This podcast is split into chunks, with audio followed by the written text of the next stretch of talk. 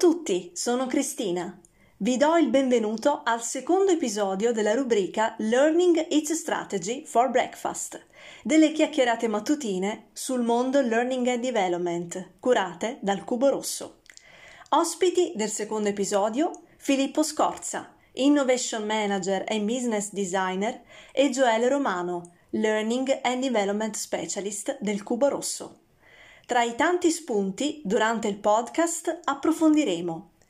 come la definizione di vision e obiettivi chiari, anche con l'utilizzo degli OKRs, porti le organizzazioni alla gestione efficace di progetti di innovazione e digitalizzazione, del perché i nuovi modelli organizzativi e relative tecnologie sociali come l'holocracy debbano basarsi su pilastri quali autonomy, mastery e purpose, lifelong learning e modello T-shaped delle competenze. Buon ascolto!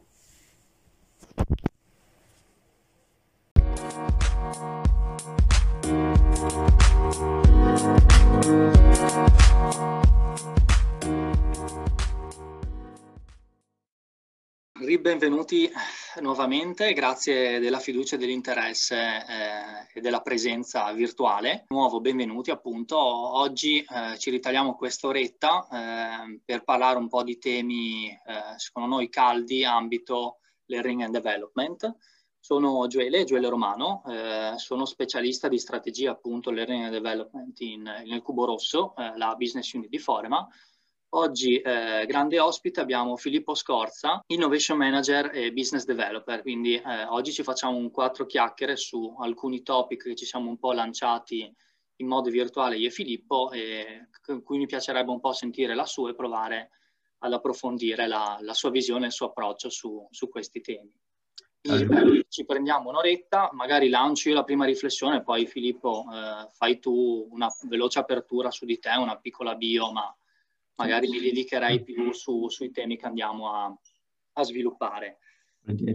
Ciao ragazzi, ciao Gioele, ciao a tutti. Allora, parto con, con questa immagine, nel senso che eh, lo scorso mese mi sono gustato un documentario su Warren Buffett, che non so se conoscete, è la figura su, sulla destra, un, un, famosissimo investitore americano, penso il più famoso a livello mondiale. In, in Italia non lo conosciamo bene, insomma non è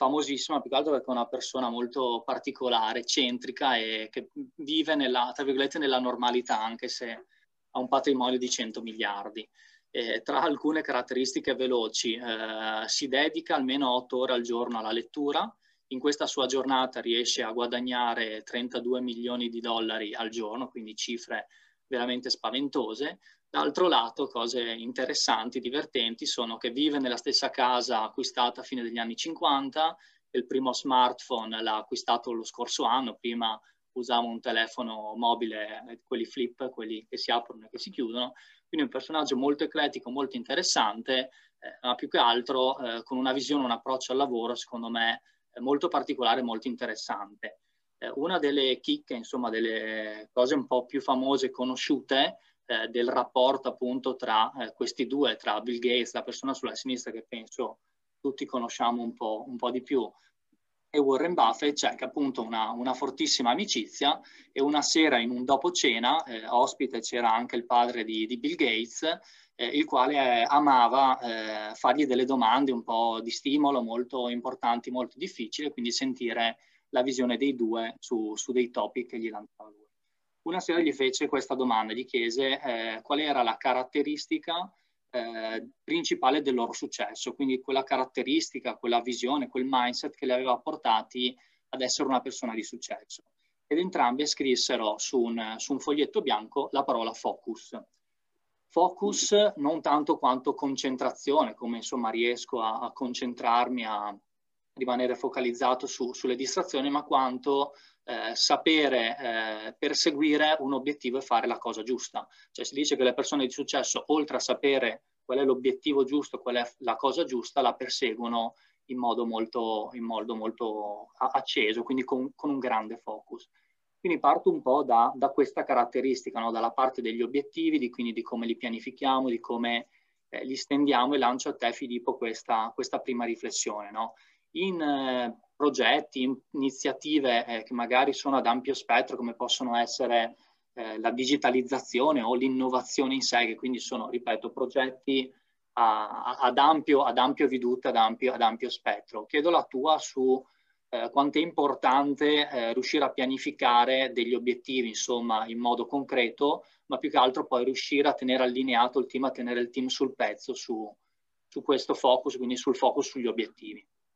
Sì, grazie Gioele. Allora, ehm, è una riflessione, uno spunto molto molto interessante. Io provo a darvi la mia eh, senza avere la presunzione di avere una qualche verità in tasca, provo semplicemente a condividere un pochettino di esperienze e di fallimenti soprattutto eh, dovuti appunto eh, alla mancanza di un purpose, alla mancanza a volte in passato è successo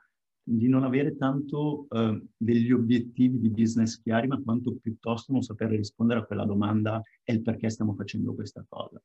Perché nel momento in cui provi a dare una risposta alla domanda perché sto facendo quello che sto facendo all'interno del tuo contesto, industry e business, automaticamente e inevitabilmente eh, troverai delle risposte che sono sempre più eh, incentrate verso l'utilizzatore finale, verso il cliente, verso l'essere umano al quale tu stai cercando di andare a risolvere un problema, piccolo o grande che sia. Quindi quando parliamo di, di scopo, di purpose, di focus e di obiettivi, mi piace sempre partire un pochettino appunto dal perché. Poi eh, si potrebbe aprire una parentesi infinita su eh, tutto quello che viene, tra virgolette, divulgato da Simon Sinek, The Golden Circle, piuttosto che Start with the Why, che prendono comunque, partono sempre comunque da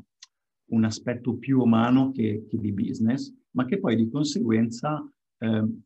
riportano e, e, veicolano quel purpose all'interno delle organizzazioni.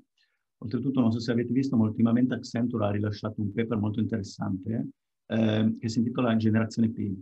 ovvero Generazione Purpose. Le nuove generazioni oggi, eh, a quello che si legge in giro, ehm, stanno cercando sempre di più un motivo un perché, uno scopo ben preciso all'interno delle organizzazioni per le quali vogliono lavorare. Quindi ci stiamo spostando, eh, ci siamo spostati probabilmente dagli anni 80-90 da un approccio product centered, quindi il prodotto al centro, poi siamo, c'è stato questo shift dal prodotto, siamo passati al servizio, che comunque aveva una sua valenza eh, già più ampia rispetto all'ingaggio e, e l'uomo, l'essere umano, il cliente all'interno di questi processi di progettazione e di design, fino ad arrivare ai giorni, no, ai giorni nostri in cui si sente molto parlare, forse in maniera anche un po' hype, di user-centered design, ovvero abbiamo messo l'essere umano al centro dei processi di, di progettazione e di strategia e di obiettivi. Ancora di più, andando oltre, oggi si sente sempre più parlare di un approccio legato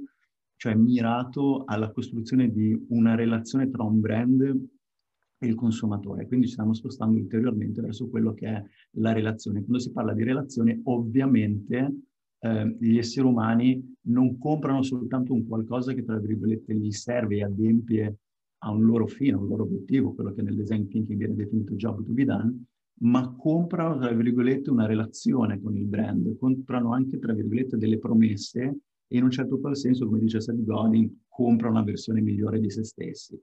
Quindi, ehm, chiudendo un pochettino la parentesi, avere uno scopo, un obiettivo ben chiaro dovrebbe essere forse una di quelle prime ehm, frasi, definizioni che vengono inserite all'interno del manifesto dell'azienda, no? Perché un'azienda è sul mercato, perché sta facendo eh, quello che effettivamente sta cercando di fare, quale problema sta risolvendo nella vita dei consumatori.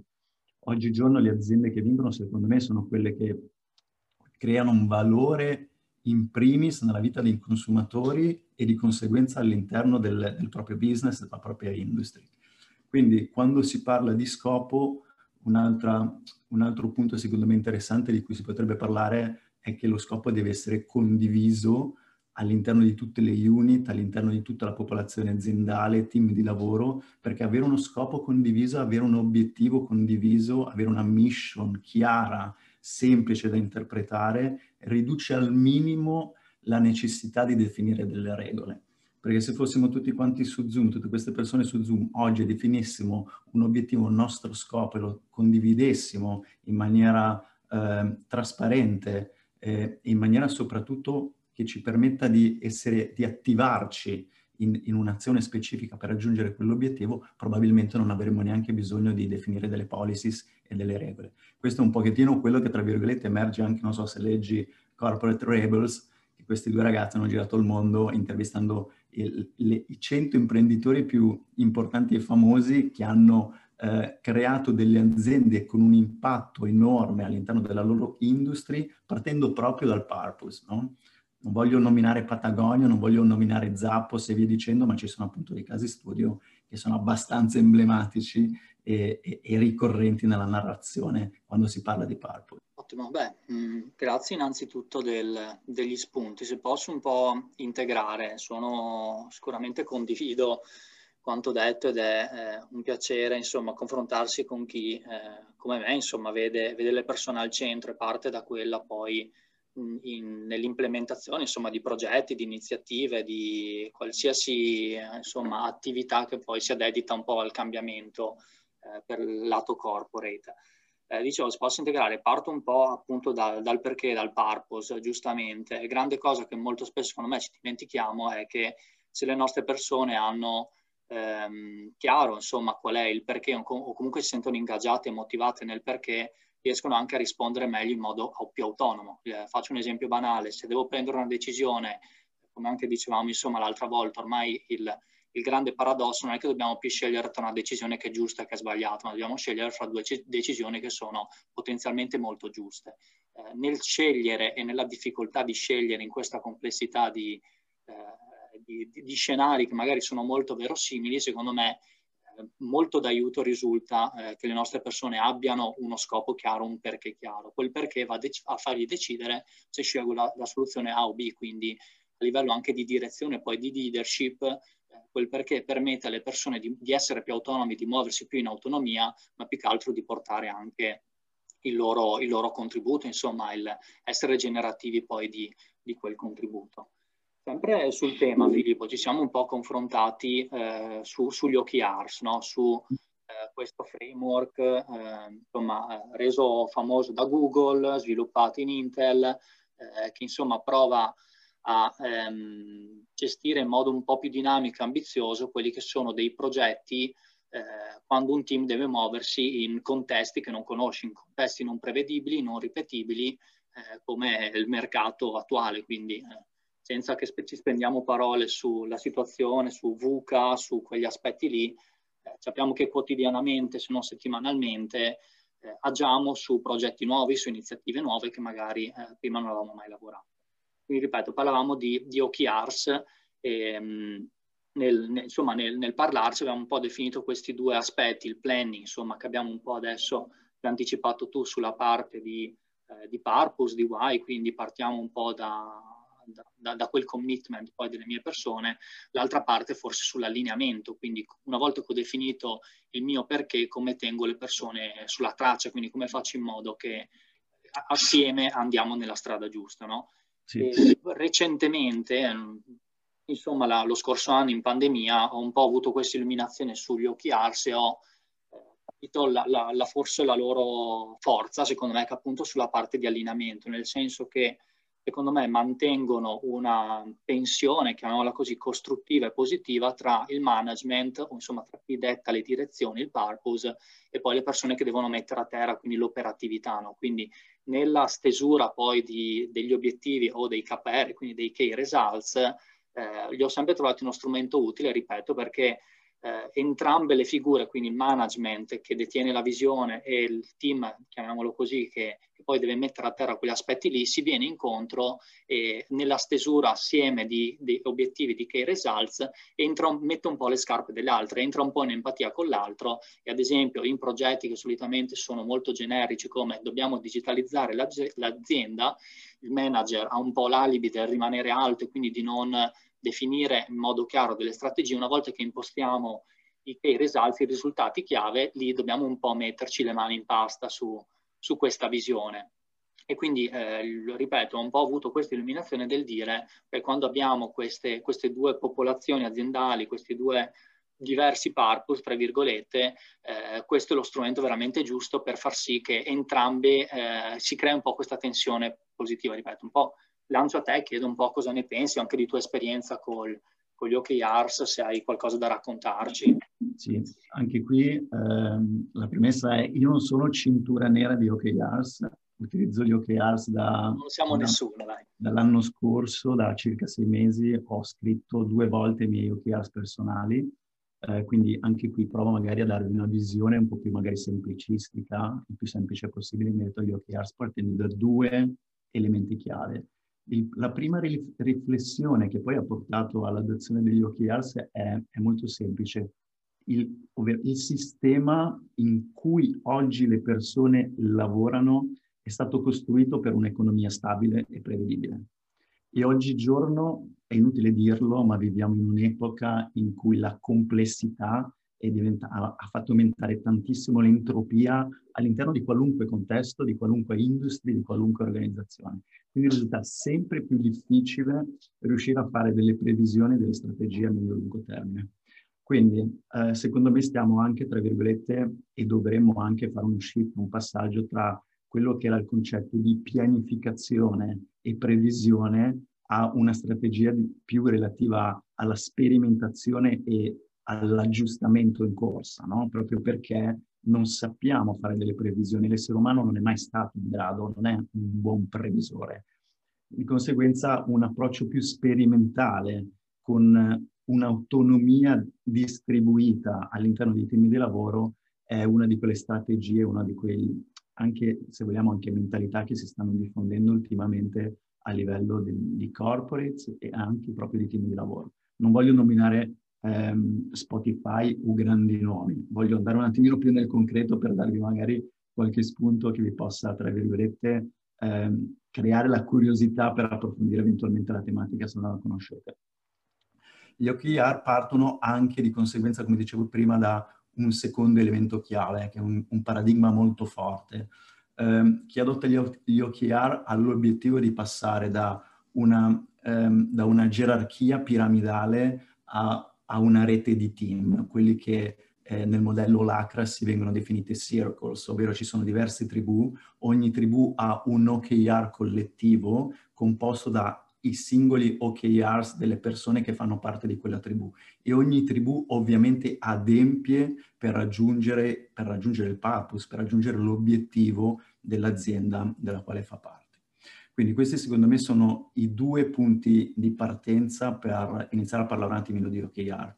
Quando parliamo di OKR, gli OKR sono composti nel, nella pratica di due elementi. L'objective, ovvero l'obiettivo, che è un obiettivo ad alto livello, e i key result. La definizione di key results è un po' ingannevole perché sembra eh, si debba parlare di metriche di misurazione, ma non è esattamente così. Vi faccio un esempio di, di, di OKR molto stupido eh, che si trova anche in letteratura per farvelo comprendere, perché magari non tutti ne siamo, ehm, siamo addetti di OKR, siamo cinture nere di OKR, come dicevo prima. Eh, supponiamo che il mio obiettivo, il mio objective sia migliorare il livello di soddisfazione dei miei clienti. Ok? Questo è un obiettivo e se ci fai caso all'interno di questo obiettivo non ci sono termini di fatturato, non ci sono termini o metriche di misurazione specifiche, non c'è l'NPS, non c'è il Net Promoter Score, non c'è il livello di eh, recensioni, il numero di recensioni sui miei canali, sul mio e-commerce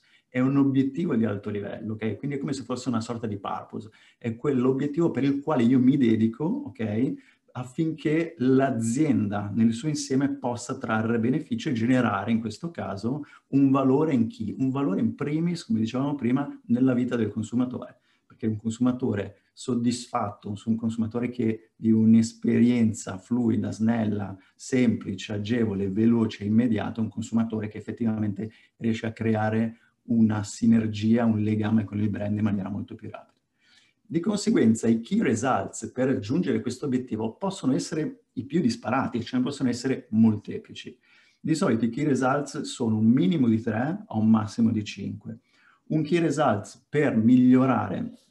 il livello di soddisfazione dei miei clienti potrebbe essere, ad esempio, intervisto 10 utenti eh, che hanno abbandonato il servizio, ok? Che quindi fanno parte del churn rate del, del mio servizio. Questo è un key results che mi permette di comprendere, di alzare il livello di conoscenza, il mio livello di conoscenza in merito al motivo per il quale quei 10 utenti hanno abbandonato il servizio o non, non riacquistano il mio prodotto in maniera ricorrente. Quindi eh, se, se, proviamo ad andare dietro questo key result, capisci bene che intervistare 10 miei ex clienti non è una cosa così semplice. Cioè è semplice scriverlo, ma sfido chiunque oggi a intervistare e a fissare una call, anche soltanto di 15 minuti, con un proprio ex utente, un utente che ha abbandonato il proprio servizio. Un altro key results per raggiungere l'obiettivo, che ricordiamo è in questo esempio quello di migliorare il, il grado di soddisfazione dei propri clienti, è ad esempio portare l'NPS, il Net Promoter Score, da un valore medio magari attuale di 7.5 a 8.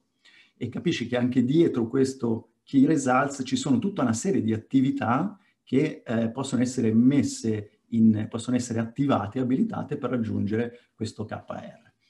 Um, e poi e via dicendo. Poi ovviamente uno potrebbe aggiungere altri key results, potrebbe essere leggo tre libri eh, in merito alla gestione del cliente, leggo il libro di Zappos, che tra virgolette è l'azienda più customer centrica eh, che ci sia eh, al mondo oggi, e via dicendo. Quindi la cosa al, al di là poi della definizione della costruzione degli OKRs, secondo me la cosa molto interessante è che ogni risorsa umana scrive i propri OKRs. Io scrivo i miei OKRs in merito ovviamente all'obiettivo del circles, della tribù, del team di lavoro all'interno del quale sono inserito. E questo team di lavoro è inserito all'interno di un'organizzazione che ha un obiettivo comune a tutte, eh, a tutte le varie tribù, a tutti i vari gruppi di lavoro. Altra cosa molto interessante è che gli OKRs sono totalmente condivisi io conosco gli OKRs del, del, mio CEO, del mio amministratore delegato, ok? E l'amministratore delegato conosce i miei OKRs. I, i, le persone che, tra virgolette, lavorano con me conoscono i miei OKRs e io conosco gli OKRs dei ragazzi che lavorano all'interno del mio team di lavoro. Questo proprio perché all'interno di un'organizzazione basata su un modello olocratico, ehm, la regola di base è la trasparenza, la trasparenza totale. Perché? Perché stiamo andando tutti nella stessa direzione, non devono esserci eh, barriere, non devono esserci vetri fumei offuscati tra un team e l'altro che creano ehm, barriere tra la comunicazione di una unit e l'altra e infatti gli OKRs, l'obiettivo degli OKRs è proprio quello di passare, come dicevamo prima, da una piramide gerarchica a una rete di team. E la cosa, eh, secondo me, molto affascinante di un approccio di questo tipo è che le organizzazioni a tendere, non è semplice adottare gli OKRs in maniera uniforme e ehm, costruttiva. Ehm, la cosa interessante secondo me è che permette alle persone di collaborare eh, anche all'interno di progetti di altri team. Ad esempio, se io oggi sto lavorando sul prodotto, ma comunque ho competenze di marketing e c'è la tribù del marketing, il team del marketing con OKRs simili, affini ai miei, ovviamente io posso collaborare, posso partecipare in maniera attiva anche alla realizzazione degli OKRs del team marketing. Quindi c'è, è un po' come se fosse un organismo vivente, come se fosse eh, il corpo umano. Il cuore adempie il suo scopo, ok? Sa come deve funzionare, sa quali sono i suoi OKRs i reni anche, ma contestualmente se il corpo ha bisogno di più ossigeno, entrambi gli organi si mettono a lavorare di più proprio per raggiungere quell'obiettivo comune per il bene dell'organismo stesso. Beh, grazie nuovamente Filippo eh, per mm, la bella carrellata. Ci è arrivata una domanda da Anna, eh, proviamo magari a rispondere adesso in modo conciso, così passiamo al secondo topic, che siamo già andati lunghi, però male che vada le riprendiamo alla fine ci chiede, secondo voi non è il momento di dare agli operativi più empowerment anche nella definizione degli OKRs, quindi non solo aiutare a raggiungerli? Eh, eh, parto io e poi lancio a te. Eh, mia esperienza, allora, è un momento, eh,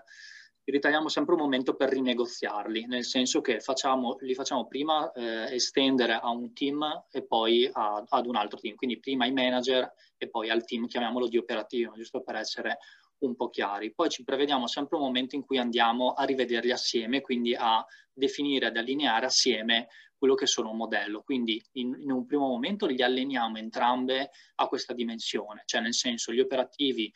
dicono la loro a livello di obiettivi, che eh, sicuramente ne hanno da dire ed è il momento, sempre il momento che, che, si esprimono da quel punto di vista lì, mentre il manager che ha la visione entra un po' più nel concreto, quindi nel come poi realizzo, quali sono i comportamenti, le azioni che mi dicono che sto andando nella direzione giusta. Nel secondo momento andiamo un po' a, a far rinegoziare questi due aspetti, quindi mettiamo insieme i team, poi nel kick-off, nel lancio del progetto, in cui ci diciamo appunto qual è l'obiettivo di entrambi i team, quindi del progetto, eh, legato poi a dei KR, quindi dei, degli, degli indicatori che ci dicono che stiamo andando nella direzione giusta. Quindi in quello dicevo che la tensione eh, costruttiva nel fare sì che un po' ci si venga incontro e che quindi assieme si partecipi, si costruisca il, il valore poi di,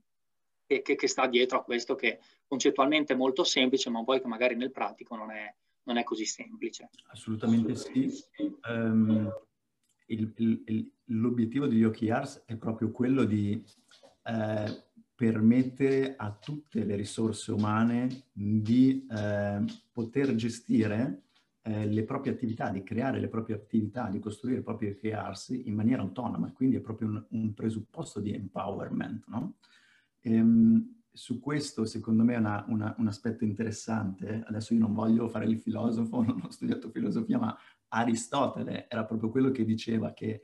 una grande folla di persone è molto più saggia di una, di, di una manciata di persone super esperte di quella tematica. E secondo me il principio di fondo eh, degli OKRs, l'obiettivo degli OKRs è proprio questo, ovvero permettere a un'organizzazione e a ogni singola eh, ogni singolo membro di quell'organizzazione di diventare responsabile e di ridistribuire ehm, l'autorità nel poter prendere determinate decisioni e di costruire le strategie per raggiungere quegli obiettivi. E ci aggiungo anche un altro pezzo che secondo me è fondamentale, perché mh, il, management, il management classico che, tra virgolette, eh, di solito dice alle persone cosa devono fare, ha, mh, non, non, riesce a raggiungere determinati obiettivi, almeno a patto che non siano degli MBO, ovvero abbiano degli obiettivi di business eh, con ehm, delle, ehm, dei rewards, con, con eh, dei bonus economici a fine anno. Cosa succede? Io quando dico alle persone cosa devono fare, le persone smettono di pensare e gli OKRs vogliono rompere proprio questo paradigma. Non, gli OKRs non vogliono dire alle persone cosa devono fare, gli OKRs dicono alle persone dove vogliamo arrivare e sono le persone che costruiscono gli strumenti, i mezzi, i tools e le strategie per arrivare verso quell'obiettivo. Passiamo all'altro topic, Filippo, cosa dici? Sì, sì. Lanci io, lanci tu, vuoi che lanci io? Eh, sì, uguale per me, si parlava allora, um, ripensando al secondo topic, che un po' abbiamo già anticipato più eh, tu nel dettaglio, ehm, ho sempre trovato affascinante la storia di, di questo building, no? che sembra un'università, un campus, un museo, un, uno spazio, una fiera, un qualcosa eh, su, sui generis, invece è lo Steve Jobs Buildings, eh, che è, il, per chi non lo conosca, il, la sede di Pixar, quindi degli studi di animazione di Pixar. Oh, ripeto, ho sempre trovato affascinante questa storia perché nel secondo Steve Jobs, chiamiamolo così, quello prima eh, del ritorno ad Apple, ehm, era praticamente a, eh, strombattuto in Pixar, quindi provava a dare un suo contributo in Pixar. In Pixar per un po' levarselo dalle scatole, visto che sappiamo tutti che era molto pervasivo nella sua mentalità, gli affidano la gestione della sede, quindi eh, si prende un, un, povero architetto che non immagino quanto abbia patito e assieme costruiscono il, il progetto del, um, della sede di Pixar, no? che poi prende il nome appunto da, da Steve Jobs. Ripeto, quello che mi ha sempre interessato di questa storia è che, eh, come vedete, è presente nella sede un grandissimo atrio centrale che divide un po' i diversi reparti, i diversi uffici. Eh, Jobs l'aveva pensata eh, in questo modo eh, perché secondo lui era fondamentale che in un contesto come quello di Pixar eh, fosse alimentata l'entropia, chiamiamola così in modo semplice, nel senso che eh, secondo lui uno spazio in cui le persone potessero scontrarsi in modo positivo, lo dico, e potessero incrociarsi, scambiarsi delle idee, generare creatività era sicuramente necessario e infatti fu veramente il primo must che, che inserì all'interno eh, de, di, di, questo building. Eh, perché vi dico ciò? Perché mi ha sempre affascinato, ripeto, come le strutture, anche la struttura fisica, incida poi eh, i contesti dell'organizzazione. Per cui il secondo topic con cui eh, volevamo dibattere con, con, Filippo era quello un po' dei modelli organizzativi, delle strutture organizzative. Ripeto, qualcosa l'abbiamo un po' accennato, adesso ci entriamo un po' più eh, nel dettaglio. La riflessione insomma che lancio, che lancio a te Filippo è un po' questo, eh, nel, sempre nel perseguire progetti di innovazione, nel far sì che le aziende siano creative, innovative, insomma all'avanguardia, eh, oltre ovviamente alla sede, alla struttura fisica, eh, quali sono secondo te le caratteristiche poi che deve avere un modello organizzativo, una struttura organizzativa, una società all'interno delle organizzazioni? Quindi quali sono un po' di caratteristiche chiave secondo te eh, utili a perseguire questo?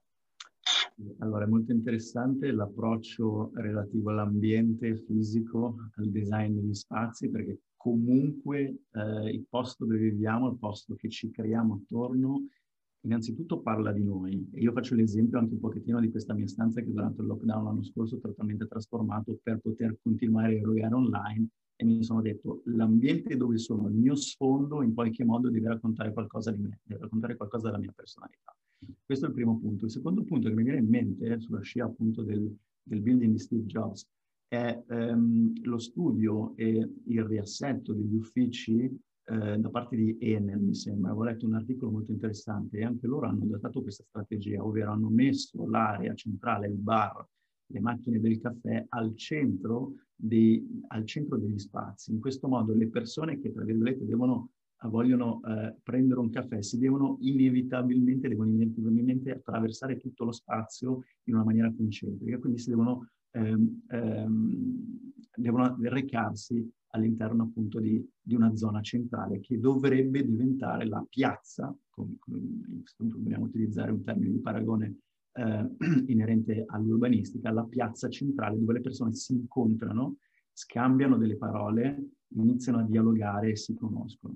Io poi eh, parto sempre dal presupposto che eh, se vogliamo creare degli spazi innovativi, eh, io non credo che il calcio balilla o la frutta fresca siano i mezzi per creare innovazione e fare felici le persone. Io credo fondamentalmente che all'interno delle organizzazioni che fanno veramente innovazione deve esserci innanzitutto la cultura dell'innovazione al di là del, delle furnitures, del, delle sedie, delle poltrone, dei divanetti, delle lampade di design. Quello è bello, ok, non deve diventare l'obiettivo finale per eh, incentivare le persone a esprimere le proprie idee e a diventare attori del cambiamento all'interno del proprio team di lavoro, della propria organizzazione. Io credo fondamentalmente che una delle metriche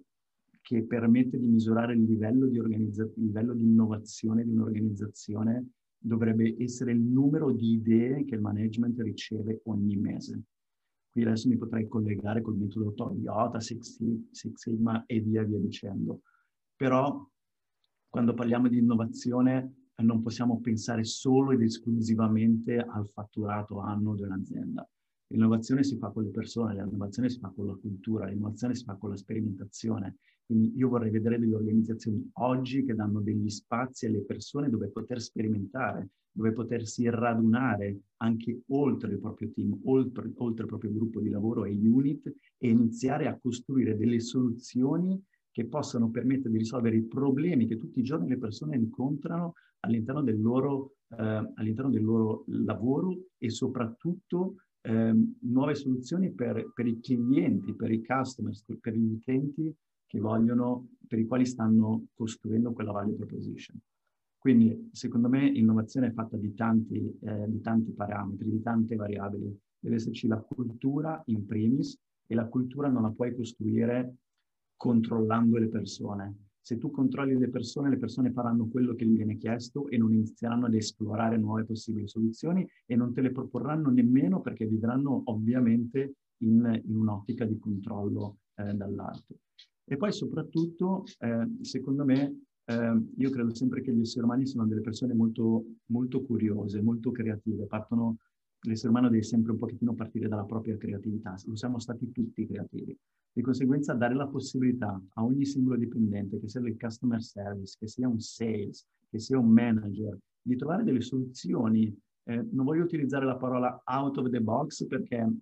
fa sempre un po' fighetto, ma delle soluzioni alternative a quelle che abbiamo adottato fino a ieri per risolvere quel problema, secondo me dovrebbe far parte appunto del sistema operativo delle organizzazioni. Quindi al di là degli spazi, a mio avviso è questione di cultura, è questione di talenti, è questione di dare la possibilità alle persone di diventare dei talenti attraverso le loro competenze. E per competenze non voglio parlare di quello che hanno studiato all'università o al master, è anche una questione di predisposizione, è una capacità di ragionamento, è un mindset, è una cultura. Non so se, eh, forse sono stato molto alto, però ehm, i contesti sono talmente variegati quando si parla di innovazione che è sempre anche difficile andarsi poi a calare nel caso specifico se non ci vivi dentro per un bel po' di tempo. Ottimo, no, mm, eh, proviamo adesso magari ad entrarci un po' più nel dettaglio. Io avevo, lancio la piccola survey che avevamo, eh, con cui volevamo coinvolgervi, insomma vi chiediamo come immaginate che caratteristiche deve avere l'organizzazione, non, tanto del futuro, ma quanto eh, in cui vorreste voi eh, trovarvi. Quindi eh, se volete accedete insomma al link www.menti.com ed inserite il codice o scansionate il, il QR code. Provo un po' a riprendere eh, quanto detto da te Filippo. Eh, mi, mi, ha sempre affascinato il termine tecnologie sociali, no? Quel,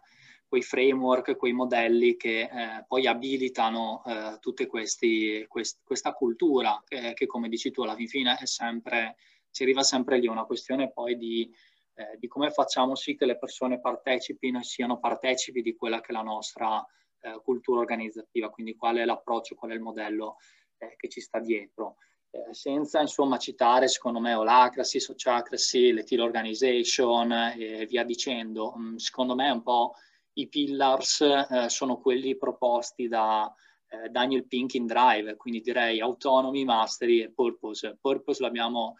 eh, ampiamente già definito prima, quindi l'idea è che comunque eh, le nostre persone siano investite e, e siano eh, partecipi poi nella definizione di uno scopo eh, culturale della nostra azienda. Gli altri due sono l'autonomia, l'autonomia sia nel portare avanti i lavori, nel, nel, definire, anche come dicevi tu, una volta definita la direzione, definisco io la strada che mi porta a quella, a quella direzione. Autonomia nel eh, scegliere anche eh, nuovi progetti, mi ricollega a quello che dicevi tu, al proporre delle nuove soluzioni, proporre nuove idee, proporre nuovi business, perché molto spesso eh, le aziende innovative, eh, ad esempio guardiamo anche Google, nel loro famoso 20% di tempo dedicato a, a progetti alternativi sono nate eh, tantissime tecnologie o comunque piattaforme che poi hanno generato del business per, eh, per la loro azienda. Quindi l'autonomia nel, nel muoversi, nell'essere responsabili, nell'essere eh, padroni, un po' owner di, del proprio lavoro, dei propri progetti. Il secondo aspetto, eh, penso magari andiamo un po' più a definirlo dopo, è quello del mastery, quindi del, della possibilità di crescere, di sviluppo, di eh, diventare degli specialisti, non, anche se non troppo verticali, comunque la possibilità di ampliare il proprio eh, ramo di competenze, di conoscenze, di abilità. Quindi eh, sempre ritenuto che insomma siano eh, questi tre, i tre pillars che poi, ehm, su, su, cui insomma far crescere la nostra cultura organizzativa. Eh, l'altro tema secondo me molto interessante che è un po' toccato in modo tangente è quello delle, delle community of practice, quindi di far sì appunto, eh, riprendo anche il 20% di Google, di far sì che le persone in autonomia possano eh, portare avanti, creino queste tribe, queste community, chiamiamole eh, come vogliamo, eh, in modo spontaneo, in modo eh, trasparente, in modo volontario, che perseguano degli obiettivi nuovi, delle passioni, facciano sì che all'interno della cultura organizzativa entrino le loro passioni. Quindi anche quello è sicuramente un tema eh, che su quest'anno eh, le organizzazioni dovranno alimentare, di far sì che eh, un know-how, un, eh, un know-what di, di, gruppi, di team anche interfunzionali venga a contaminarsi, non è una parola bella da usare in questo ultimo periodo, però l'idea è un po' quella, far crescere il nostro know-how e provare a, a un po' macchiarlo, colorarlo di, del nostro, delle nostre passioni, dei nostri purpose eh, e far sì che appunto vada a trasformare la nostra cultura organizzativa. Rilancio a te magari altre riflessioni, altre cose, magari entriamo un po' più velocemente sempre, sempre un pochettino da esperienza pratica. Hai nominato il 20% di Google, bellissimo. Io ho provato in due circostanze, in due consulenze con due corporates a costruire una cosa analoga e l'HR, così come eh, il C-Level, mi hanno guardato e mi hanno detto non possiamo permettere ai nostri dipendenti di eh, dedicare il 20% del loro tempo a fare delle altre cose, e pagandoli ovviamente. Eh, io li ho guardati e ho detto sì, ok, questo è vero, io capisco entrambe le visioni, però Um, quello che voglio dire è che l'innovazione, tra virgolette, paga un pochettino la pensione. Se tu fai innovazione oggi, i risultati non li vedi domani, ok? È, è il marketing che probabilmente porta dei risultati domani o dopodomani. Però l'innovazione non ti puoi aspettare che generi i propri frutti nel giro di un mese, di sei mesi o di un anno. L'innovazione probabilmente è qualcosa che va costruita nel tempo e va inserita, come dicevo prima, all'interno del sistema operativo dell'azienda stessa. Cioè fare innovazione non è una che la fai una volta, ok, abbiamo innovato, ma basta. Come dicevamo all'inizio di, di, di questa Zoom call, i, i, mercati oggi sono sempre più volatili, incerti, ambigui e, e, e, e difficilmente comprensibili. Di conseguenza dobbiamo passare da quello che era una strategia eh, pianifica e prevedi a sperimenta e adatta ma non per forza, deve, cioè questo sperimenta e adatta non deve essere per forza eh, confinato all'interno di un modello come potrebbe essere quello del 20% di Google. Perché se ci pensate bene, ognuno di noi probabilmente durante la propria giornata lavorativa in, eh, prova a risolvere dei problemi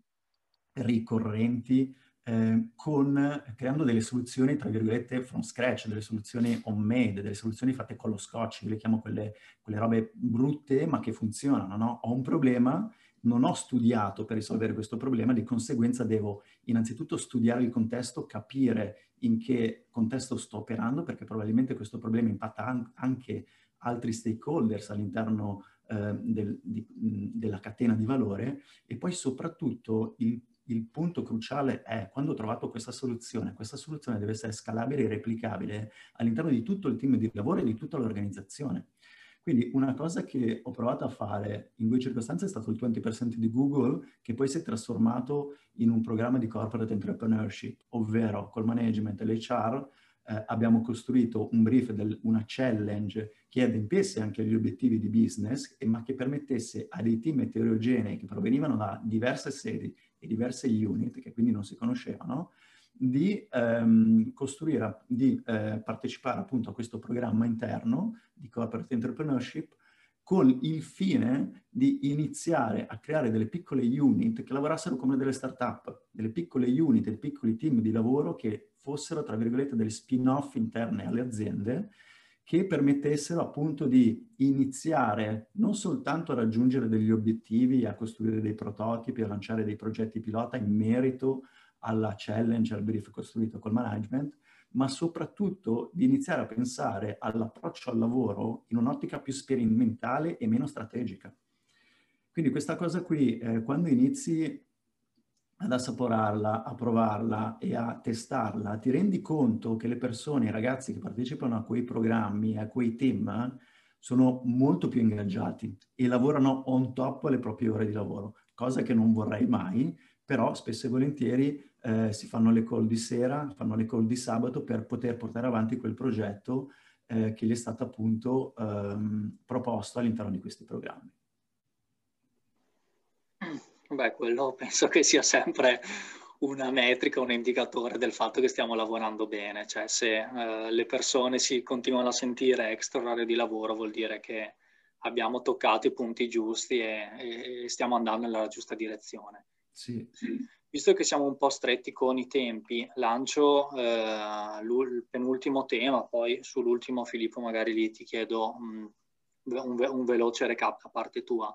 Eh, mi ricollego un po' al, ai temi appena citati, un po' anche quello della sperimentazione, quindi di entrare in nuovi scenari, in nuovi ambiti, sperimentare, uscire dalla zona di comfort, tra virgolette, provare a, a generare del valore nuovo un po' all'aspetto di mastery, appunto, quindi di far sì che eh, le persone possano crescere nella nostra organizzazione, abbiano la possibilità di, eh, di sviluppare se stesse, di diventare migliori, di diventare più forti, più brave e via dicendo. Quindi un po' parto da, da questi insomma pillars che abbiamo già eh, anticipato. Eh, nel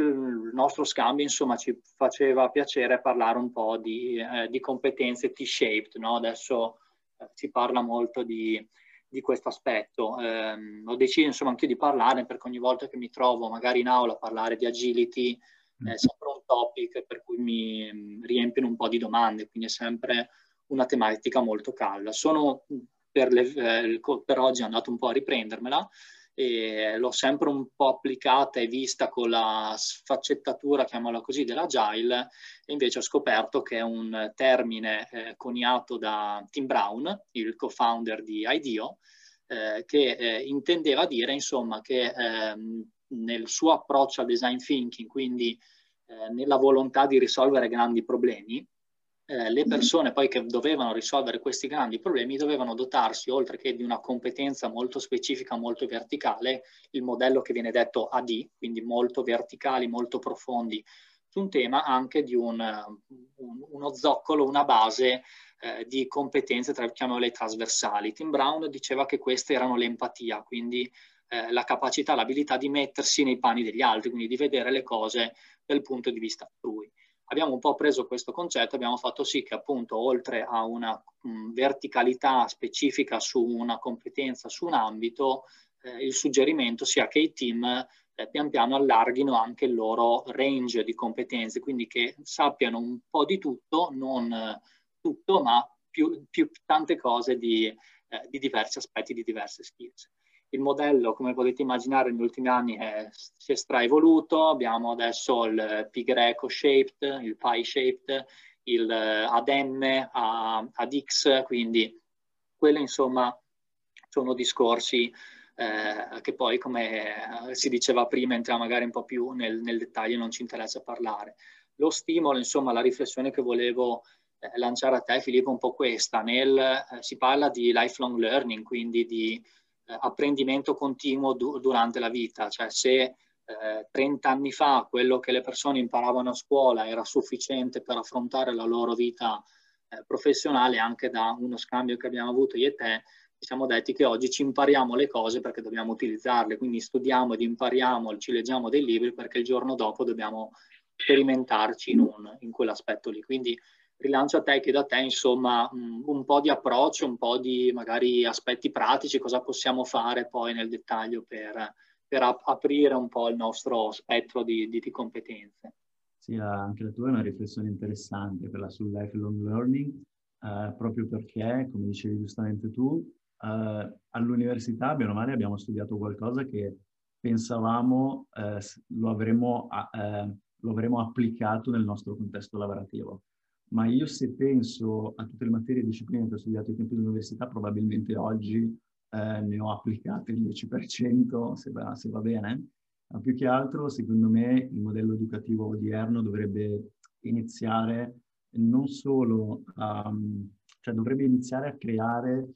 eh, delle capacità di ragionamento, delle capacità di ragionamento critico, delle capacità di empatia, come dicevi giustamente tu Gioele, che permettono alle persone di mettersi nei panni dei propri consumatori, clienti, poi a me piace parlare sempre di altri esseri umani, no? Proprio perché eh, gli obiettivi di business, secondo me, oggi quelli che vincono veramente sono quelli che mettono l'essere umano e ultimamente anche il, l'ambiente, l'environment al centro delle, delle loro riflessioni.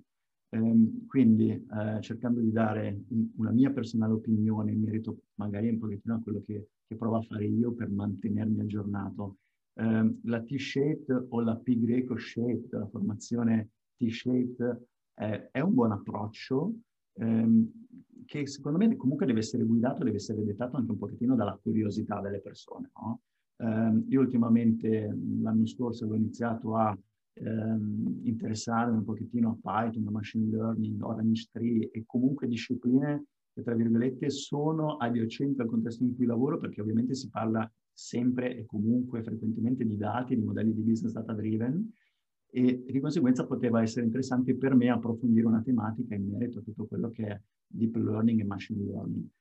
E mi sono reso conto che effettivamente abbiamo l'accesso al sapere in una maniera forse anche scontata, ma in maniera molto diretta. Cioè i ragazzi oggi, le nuove generazioni, possono studiare qualunque cosa in maniera autonoma, in maniera temporale, in maniera aspaziale, perché io posso studiare una materia senza andare ovviamente in aula, in un'aula di università, e la posso studiare di notte. Quindi questo è un paradigma che ha rotto molto eh,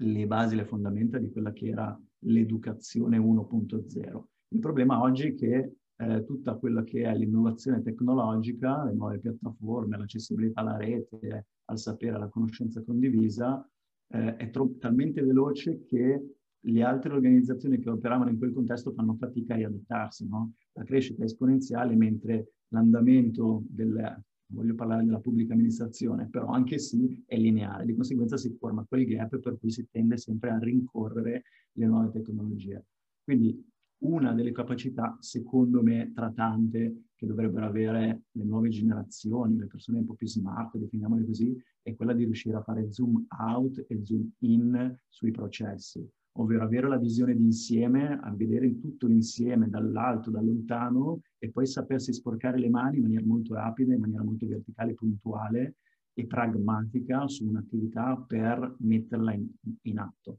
Okay? È quello che in inglese viene espresso bene in un concetto switching from the balcony to the dance floor, ovvero sono sul, sulla balconata e guardo tutte le persone, tutto il team, l'organizzazione che lavora e poi contestualmente faccio switching to the dance floor, ovvero vado anch'io in mezzo alla folla a danzare, a costruire e a lavorare praticamente. Quindi questa secondo me è una delle competenze, delle peculiarità che le, che le persone oggi dovrebbero riuscire ad avere.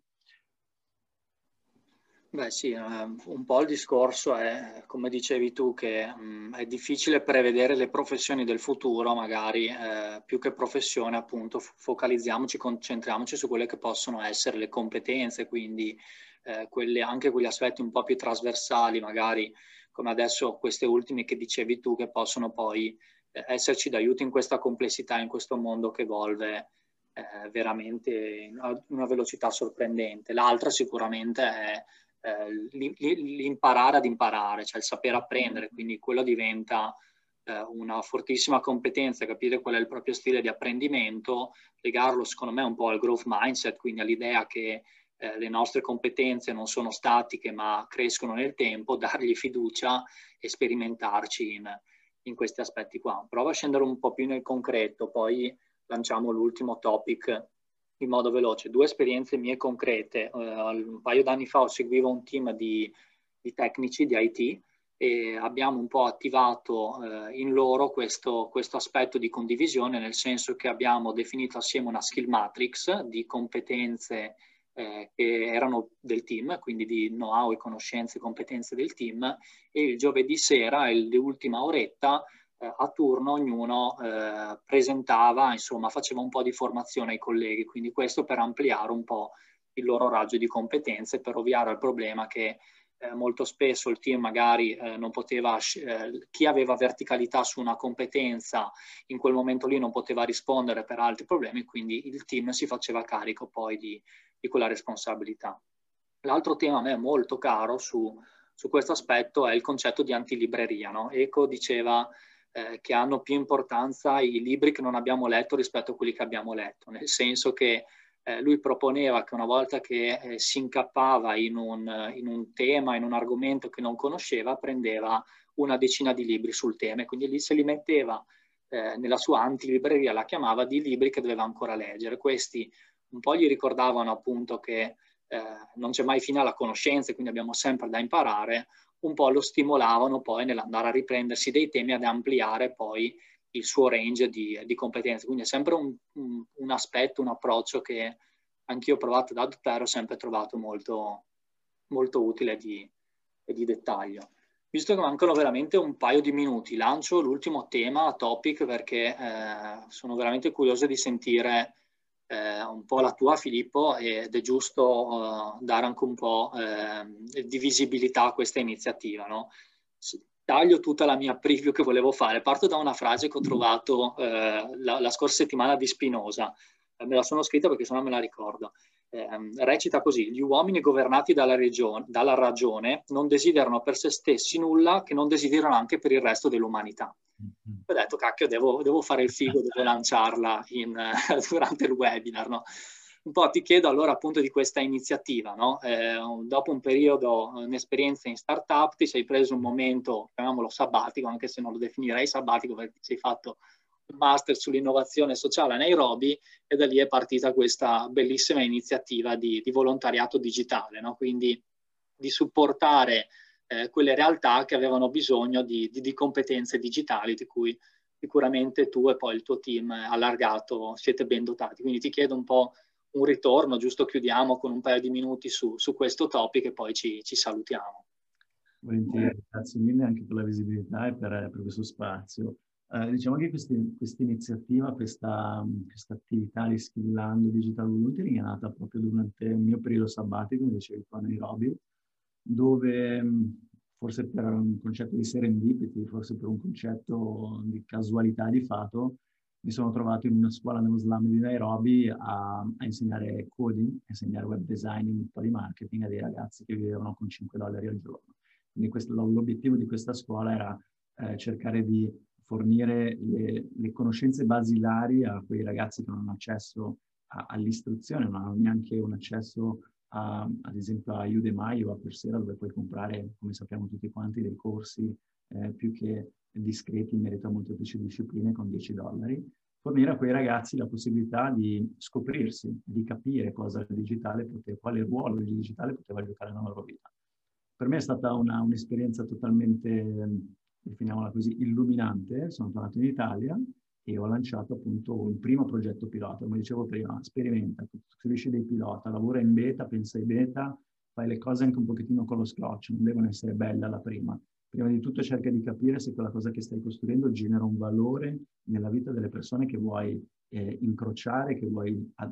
targetizzare, che vuoi, ehm, che vuoi raggiungere.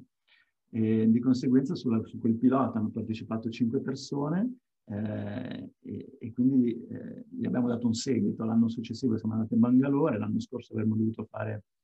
questo World Tour che ovviamente causa Covid-19 non abbiamo potuto fare, ma l'abbiamo trasformato e quindi qui magari mi riallaccio un pochettino al concetto di eh, reagire a un cambiamento piuttosto che seguire un piano predefinito a priori, abbiamo trasformato in un'iniziativa di volontariato digitale remoto su Slack, quindi anche una cosa veramente fatta in due giorni, brutta però funzionante,